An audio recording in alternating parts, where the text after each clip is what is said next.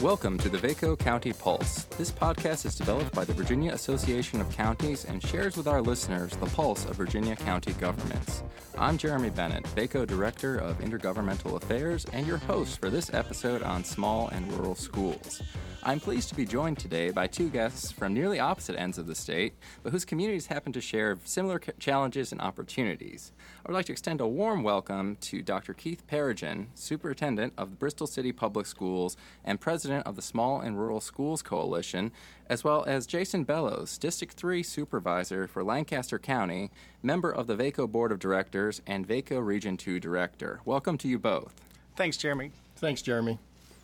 Now, gentlemen, to start, I'd like to say how glad we are to have two passionate leaders in the K 12 community together in one room. Despite the geographic distances and uh, differences between Southwest Virginia and nor- the Northern Neck, uh, many folks might be surprised to learn that they share many similarities when it comes to K 12 education. And both Lancaster County Public Schools and Bristol City Public Schools are members of the Small and Rural Schools Coalition. Uh, Dr. Perrigan, I'd like to begin with you if you don't mind. Uh, do you mind telling our les- listeners a little bit about the Small Rural Schools Coalition and how it came into being? Yeah, absolutely, Jeremy. Thanks for again for having me. Glad to be here to talk about the uh, things that we have going on in our coalition. Uh, back in 2016, I was actually superintendent in Norton City Schools, um, which was over in the coal fields of Southwest Virginia. And when school started that August in 2016, we started to look at our enrollment, and we saw that Norton had had significant drops in enrollment.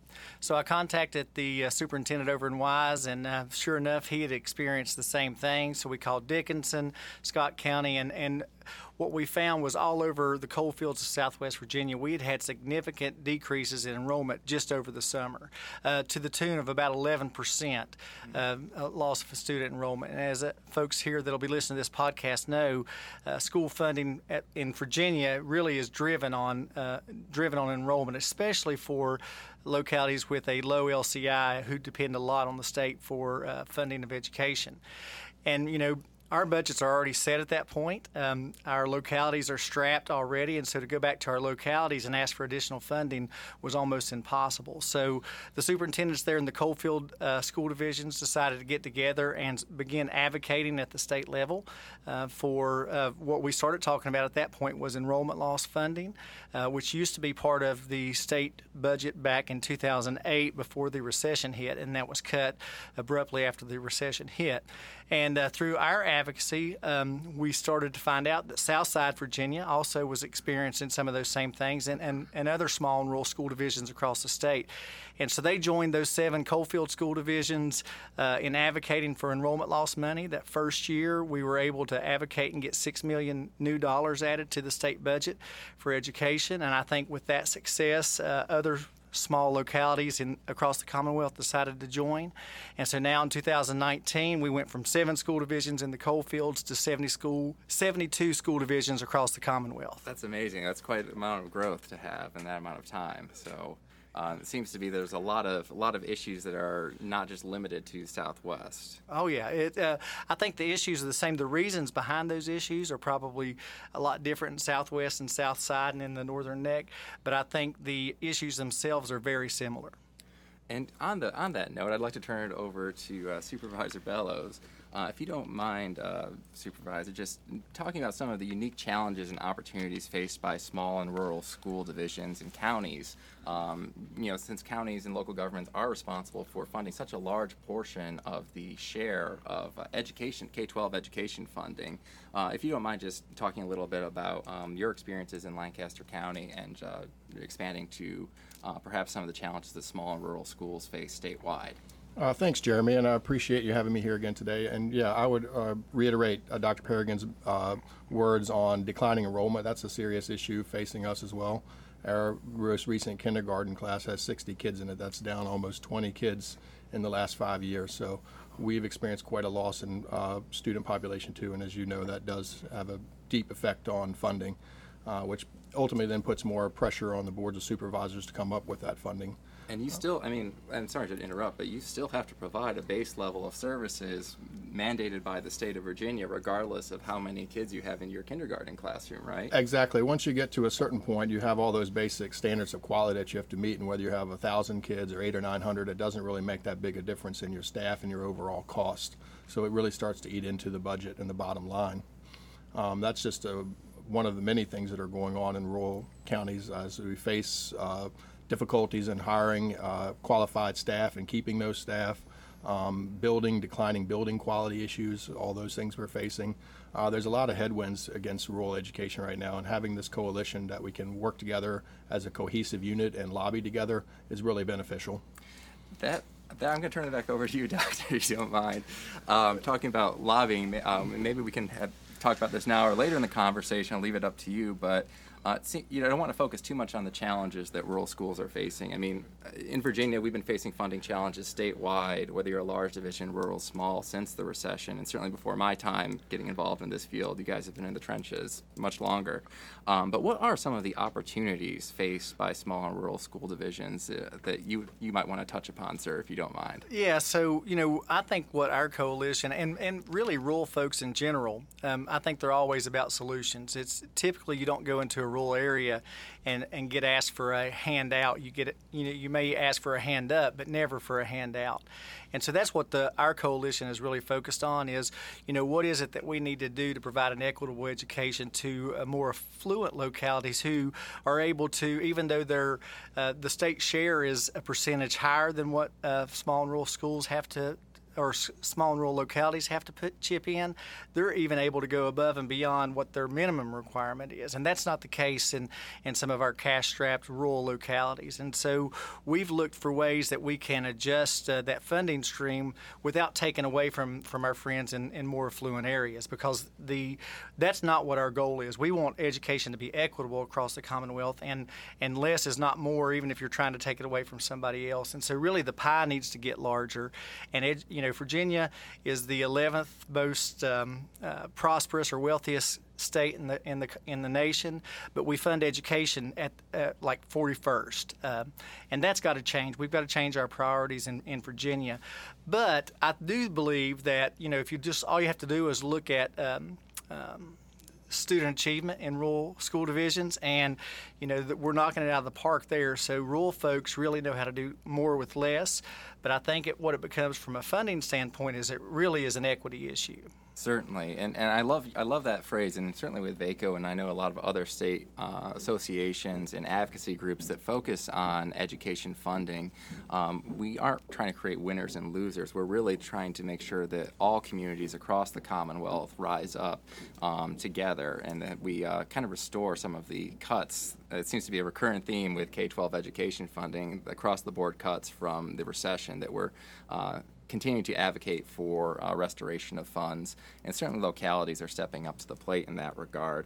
Um, I'm just going to keep it with you briefly, uh, Dr. Perry. You, you mentioned that uh, Southwest schools are doing great despite some of the challenges that they're facing in terms of their uh, testing results, and I believe they have some of the highest. Region Seven, the superintendent region, uh, has some of the highest uh, standards of learning results in the state. Do you mind talking a little bit about that kind of?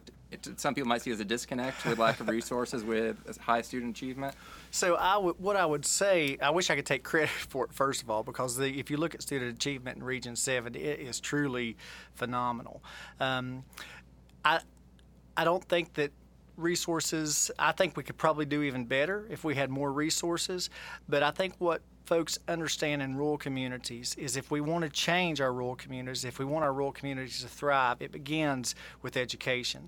And if we don't have an educated workforce that's ready to graduate from high school and either go to college and come back or stay in our communities and provide the uh, work, the labor force that we need to thrive as a community, our, our rural communities aren't going to last very much longer. And so I think that uh, just understanding that our kids need a good education more so now than they ever have. I think that's probably a big reason that we um, have been successful. But more so than that, as I really believe that in small communities, teachers are able to establish relationships with families and students. And when you have strong relationships, I think learning is easier to occur. Thank you, sir. And th- that's actually a great segue over to Supervisor Bellows because, Supervisor, you happen to have a very, uh, excuse me, very unique is redundant. You have a unique perspective on um, on education as both a member of the Lancaster Board of Supervisors as well as a uh, school teacher and leader. Um, how does that dual role inform your work, and what advice, if any, would you like to give to your colleagues, maybe both in the public education sphere as well as the uh, uh, county leadership roles um, to help them improve collaboration between local governing bodies and uh, their, their members of the K 12 system. Collaboration is certainly a critical point uh, for boards of supervisors and school boards and people to work together and, and forming a school budget and, and long range planning. Um, I think it's very critical uh, that we do that. Uh, I think that's really made a big difference. I think that we form those relationships um, it's kind of like, uh, as we talked about here, we work together, we get more done. Um, if we work together throughout not only the budget process but strategic planning with the school board, I, I highly recommend that all, all boards of supervisors do that to not just talk about the schools or what their need during the budget time, but to carry those conversations on throughout the year and constantly revisit them and form good, strong working relationships with the members of the school board. That's fantastic. And um, you know, talk continuing with you, sir, if you don't mind. I, I know that um, there's statistics that have been released that the Small Rural Schools Coalition and the Commonwealth Institute have published that if every uh, rural school rural school division in Virginia, as identified by the U.S. Census, raised property taxes by one penny, they'd only raise and I say only, but they would raise 19.6 million. In contrast, some localities, if they were to do the same, um, um, same property or uh, tax value raise, they would raise in excess of that. And without pitting our local governments against each other um, to compete for a small pot of resources necessarily from the state, does this demonstrate the need to examine additional revenue options for local government, uh, or the need to, and or the need for the state to step up on its share of funding? And if you'd care to elaborate on that, um, I would say both of those things are needed. Not only does the state need to step up and fill the gap that they have not since the recession, um, localities need more tools in the toolbox when it comes to uh, funding school uh, not only construction but operational costs because it's just too expensive these days for rural communities to keep up when we have to put all of that on the backs of real estate taxes. Certainly.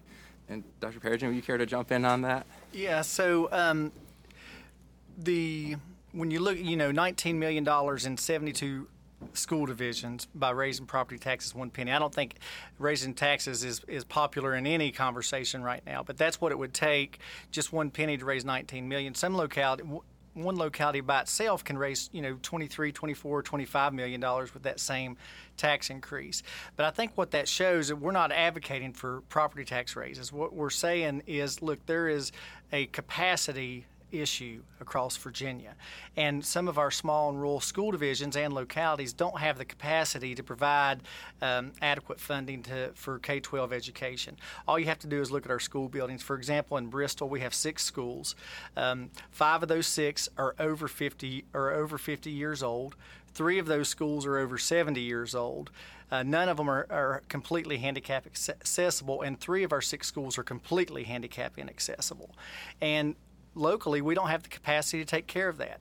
Also, with the recession, the state stopped providing funding for school construction or renovation, uh, and that's not so. For 10 years, we've not had any state funding to help with that. And what you see now is there's billions of dollars worth of uh, infrastructure needs just in K-12 across our Commonwealth. And I think that it's going to take some really creative thinking. I think you'll see some legislation introduced out of the Southwest delegation that encourages partnerships and creativity um, uh, that would help with school construction as we go into this next legislative uh, session.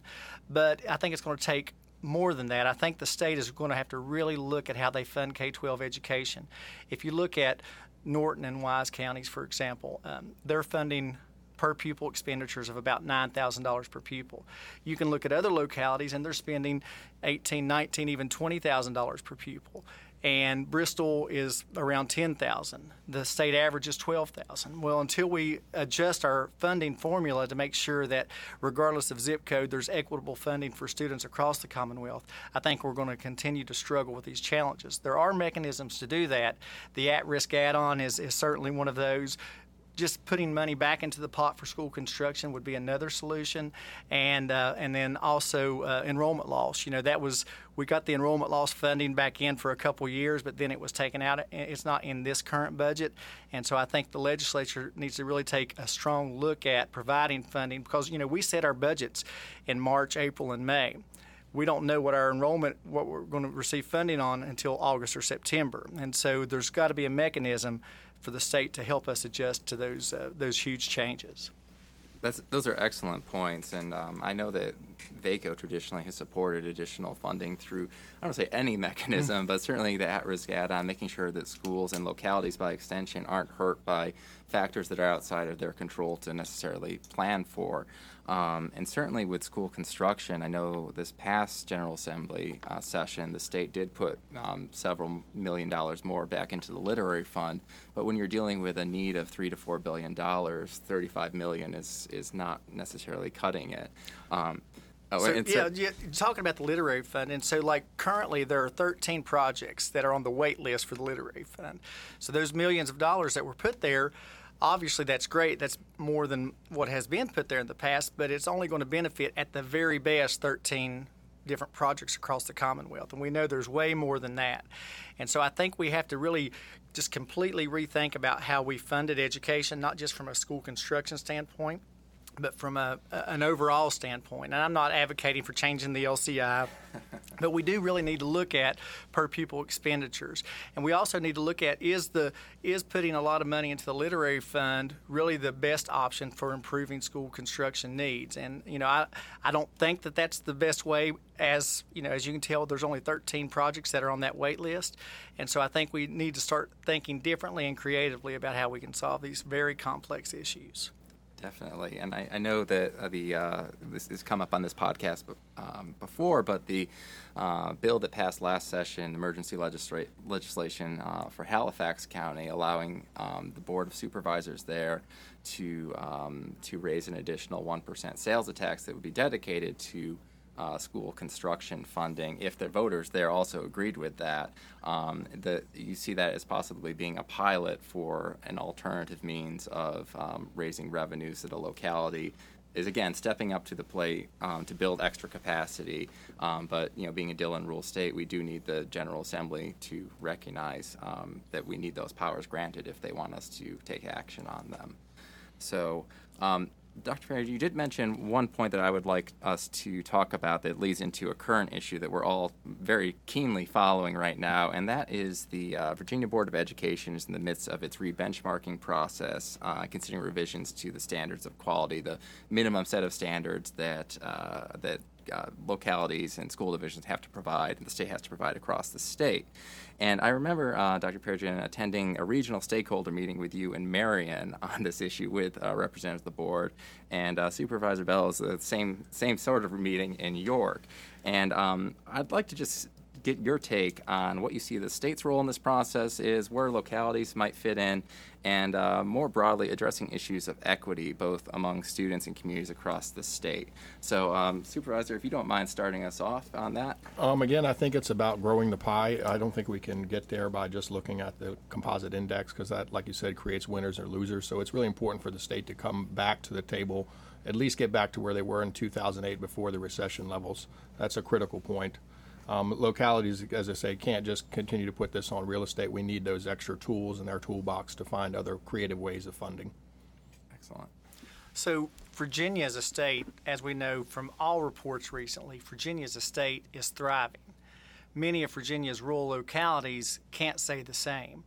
Uh, you know, either we're a commonwealth or not, and, and and so to put additional burdens on the backs of localities, I think, is an unfair way to handle this situation. But as you, as I said earlier, rural rural folks do whatever it takes to, to do the right things in their communities, and I think they're willing to do that. But I think uh, the supervisor is also correct too. We've got to we've got to at least get back to 2008 2009 funding levels uh, for school divisions our our teachers are currently ranked 33rd in, in teacher pay across the Commonwealth. I mean, I'm sorry, across the nation, and uh, we're the 10th wealth 10th or 11th wealthiest state in the nation. But we pay our teachers in the you know in the bottom range of, of teacher salaries. And if you look at small and rural communities, we're the lowest paid, we have the lowest paid teachers across the Commonwealth. And so we probably have the lowest paid teachers in the nation whenever you get right down to it. And, you know, if we really truly, there's a lot, you hear a lot of folks talking about the value of education and how important education is to the economy and, and to the to the state as a whole. Well, we've got to put our money where our mouth is, and, and until we at least go back to 2008 and 2009 le- levels, I don't think there's any chance that we can provide equitable funding to school divisions. And one other point to that, education is sort of the crutch of economic development for localities too. So if you don't have an educated workforce, it's kind of hard to uh, grow your economic development strategy. Most definitely. And it's one of the most critical services that our local governments uh, can provide to our citizens. So, uh, with that, I think we're going to wrap things up. But I just wanted to uh, thank you both, gentlemen, for coming to uh, demonstrate how important uh, small rural community schools are to uh, both those communities and to the Commonwealth as a whole, as well as demonstrating um, where we are in terms of that the funding process and where we need to go. So, uh, on behalf of VACO, thank you so much for taking the time out of your days to uh, to come here and, and, speak with us. All right, thanks, Jeremy. Thanks for having us. Uh, thanks, Jeremy. So this has been the Vaco County Pulse. Uh, we thank you very much for listening and look forward to uh, having you tune in at our next next broadcast.